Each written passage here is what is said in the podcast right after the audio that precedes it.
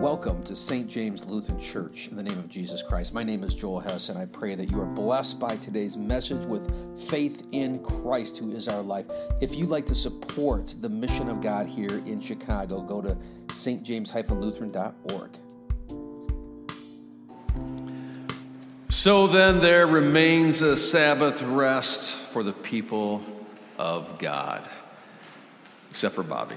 In the name of Jesus Christ, Amen.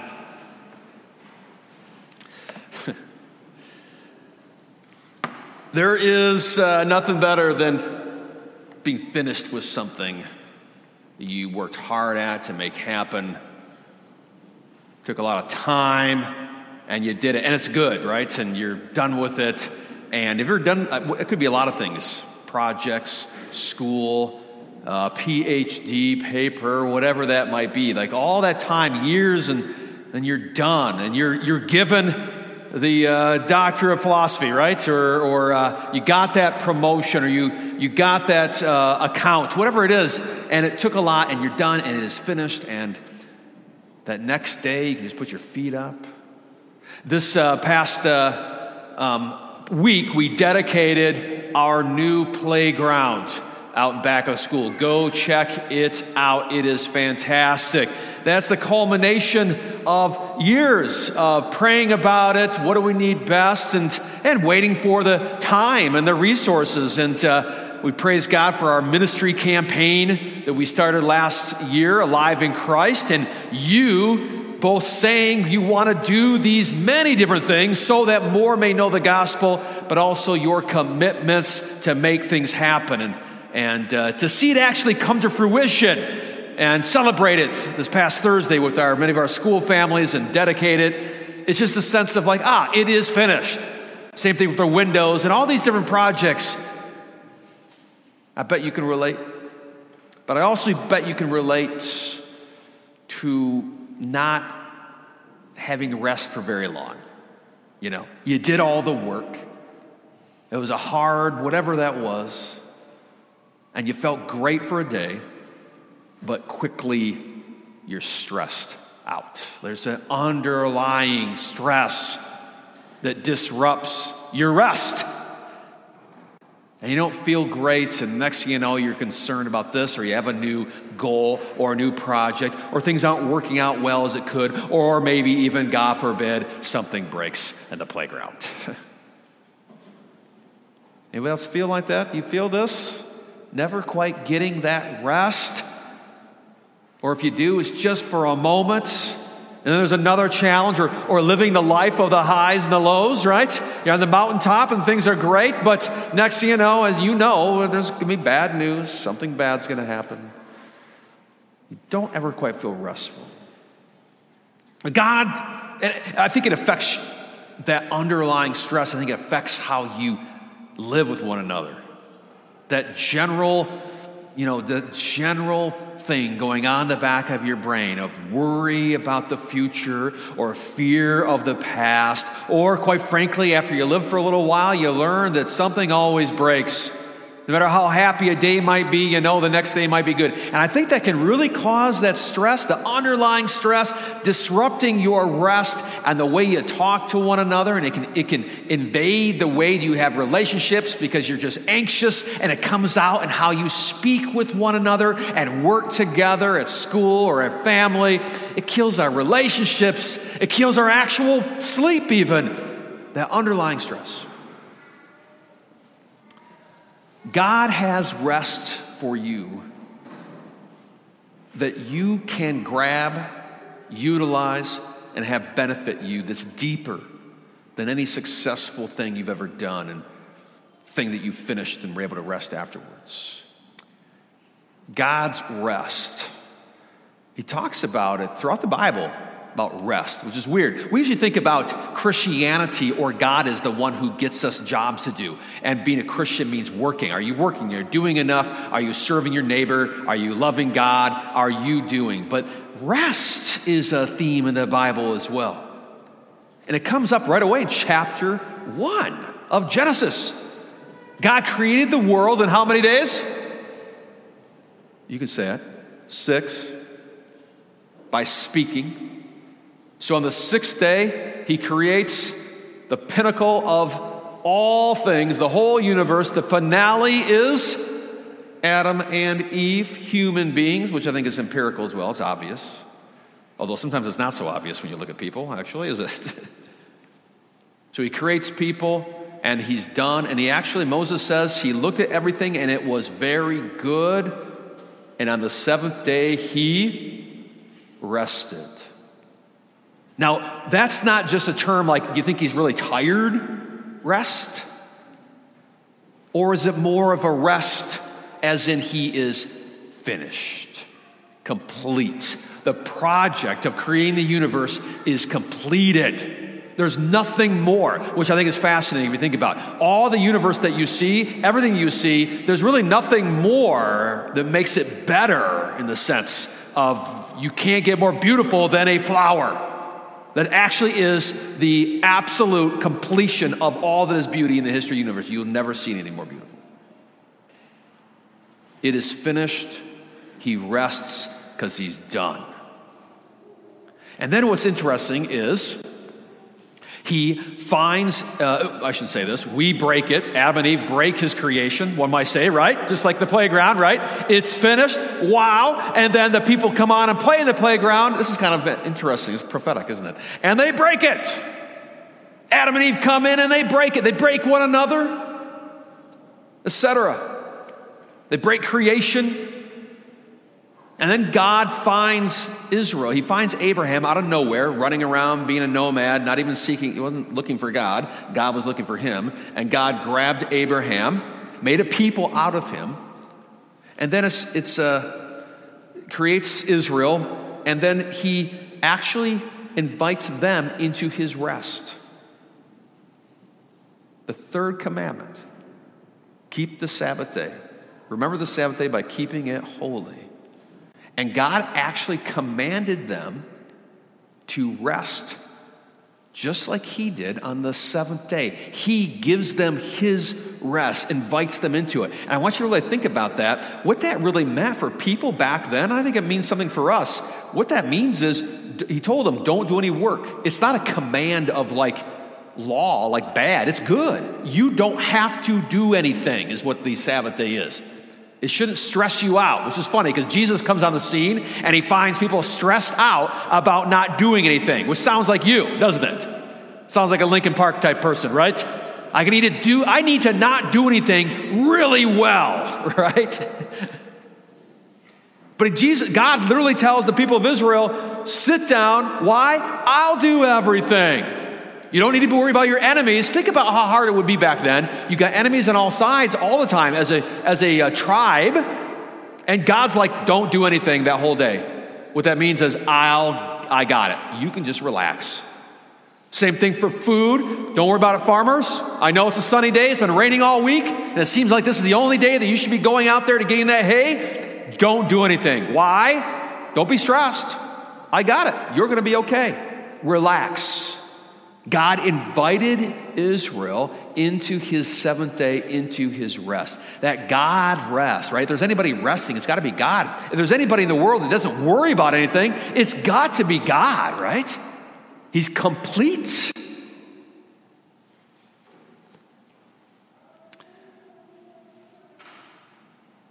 The writer Hebrews connects this Sabbath day of the Old Testament to something far greater. That was just a preview of a greater seventh day rest for sinners like us. You notice, notice what he did? In fact, if you want to understand the connection of the Old Testament to the New, of the all the, the laws, the Mosaic laws, and all this stuff to Jesus, Hebrews is a fantastic book. He goes through all these different aspects and shows how they all pointed to Jesus, and he does it with rest and the Sabbath day as well. He says this in chapter 4, he talks about that Sabbath day. Therefore, while the promise of entering his rest, that is God's rest, like we're talking about, still stands, you get to enter God's rest. Let us fear lest any of you should seem to have failed to reach it. Not fear as in, oh my goodness, but just re- respect that we get to enter his rest. You should take that seriously. It's there for you, is what the writer of Hebrews says. And he's not talking about simply the Sabbath day, the seventh day. For good news came to us just as to them. And then he talks about old Israel, how they heard the good news and rejected God's rest, which they did. They went after other gods. They didn't really believe God's promise that it's okay. You can just, which is actually very interesting. The writer of Hebrews is saying that the people of Israel were given that rest, but they didn't relax in it. They didn't actually believe it. And therefore, they worked hard in it stressed out in it. And Jesus found people doing just that.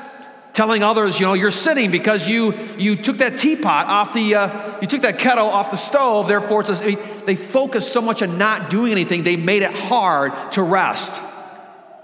And that's what the writer of Hebrews is saying. The people of Israel, they rejected God's promise. They didn't just relax in His grace and His providence. They got worried. They went after other gods. Maybe these gods will help me. They rejected God's rest, is what the writer of Hebrews says. And he goes on and says, um, For good news came to us just as to them, but the message they heard did not benefit them. Why? Because they were not united by faith with those who listened. They didn't really believe it. For we who have believed enter that rest. Right? He keeps on talking about this rest. What's he talking about? Although God's works were finished from the foundation of the world, he has somewhere spoken of the seventh day in this way, and God rested on the seventh day from all his works. Since therefore it remains for some to enter it, and those who formerly received the good news failed to enter, God has appointed a certain day today, today, now, saying through David so long afterward in the words already quoted, Today, if you hear his voice, don't harden your hearts for if Joshua had given them rest, God would have not have spoken of another day later. So the day of the Sabbath day, the seventh day for the Jews, that wasn't the ultimate Sabbath day of rest.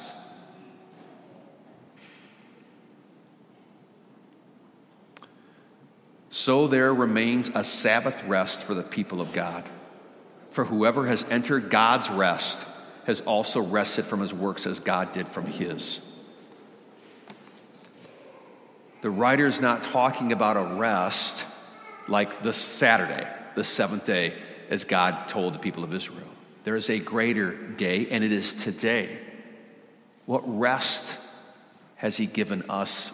Has He invited you into? Think about this God created the world in six days on the seventh day, he rested. After the sixth day, creating man and woman, he said, It is finished, and he rested. He was done. We break the world. God comes into the world.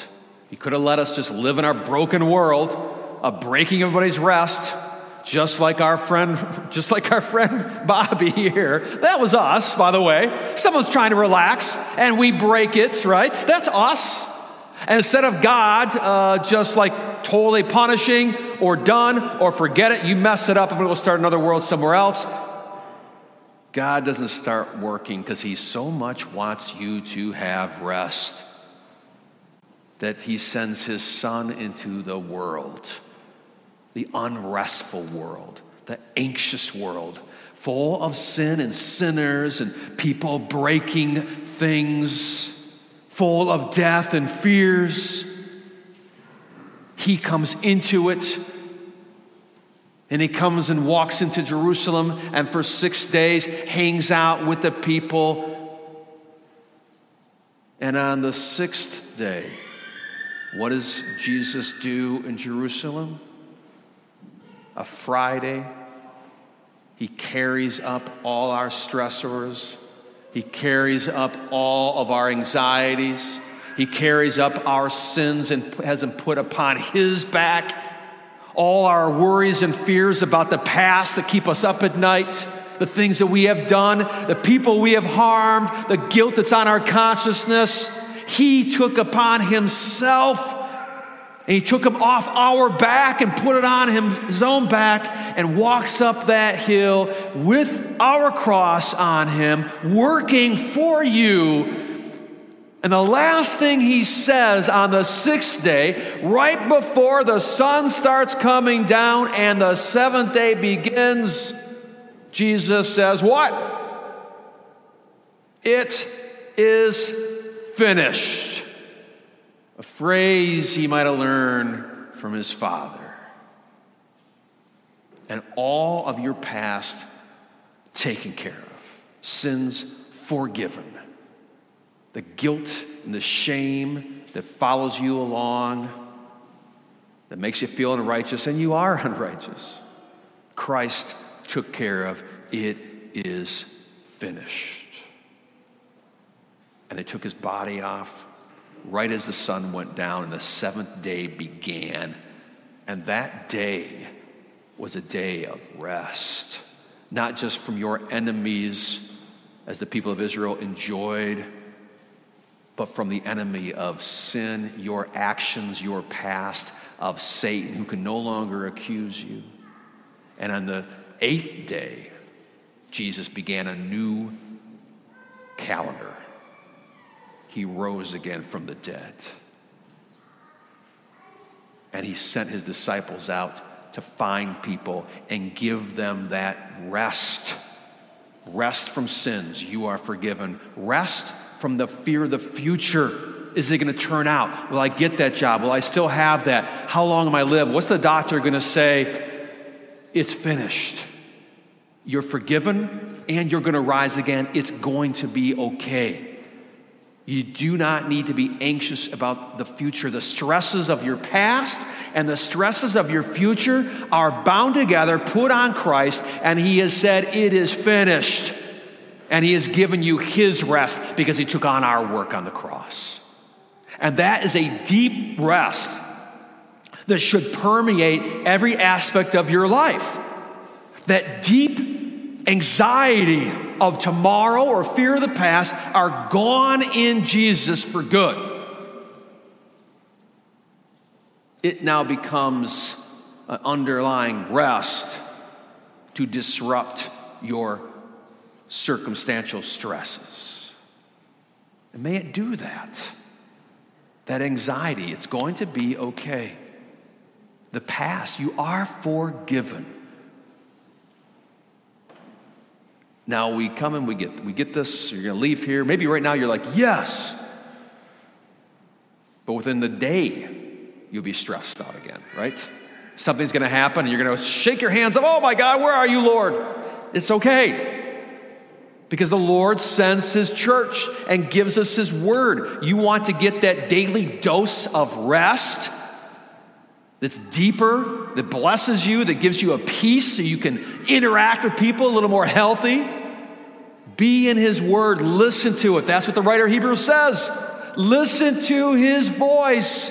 Why? Because he's giving us rest and reminding us and telling us we're forgiven. It's going to be okay. That's why we get into God's word. That's why you gather on Sundays. We gather today. It's the day of rest, not because we don't do anything, but because we hear how we have rest in Christ. It's an infusion into your veins, better than coffee for the week.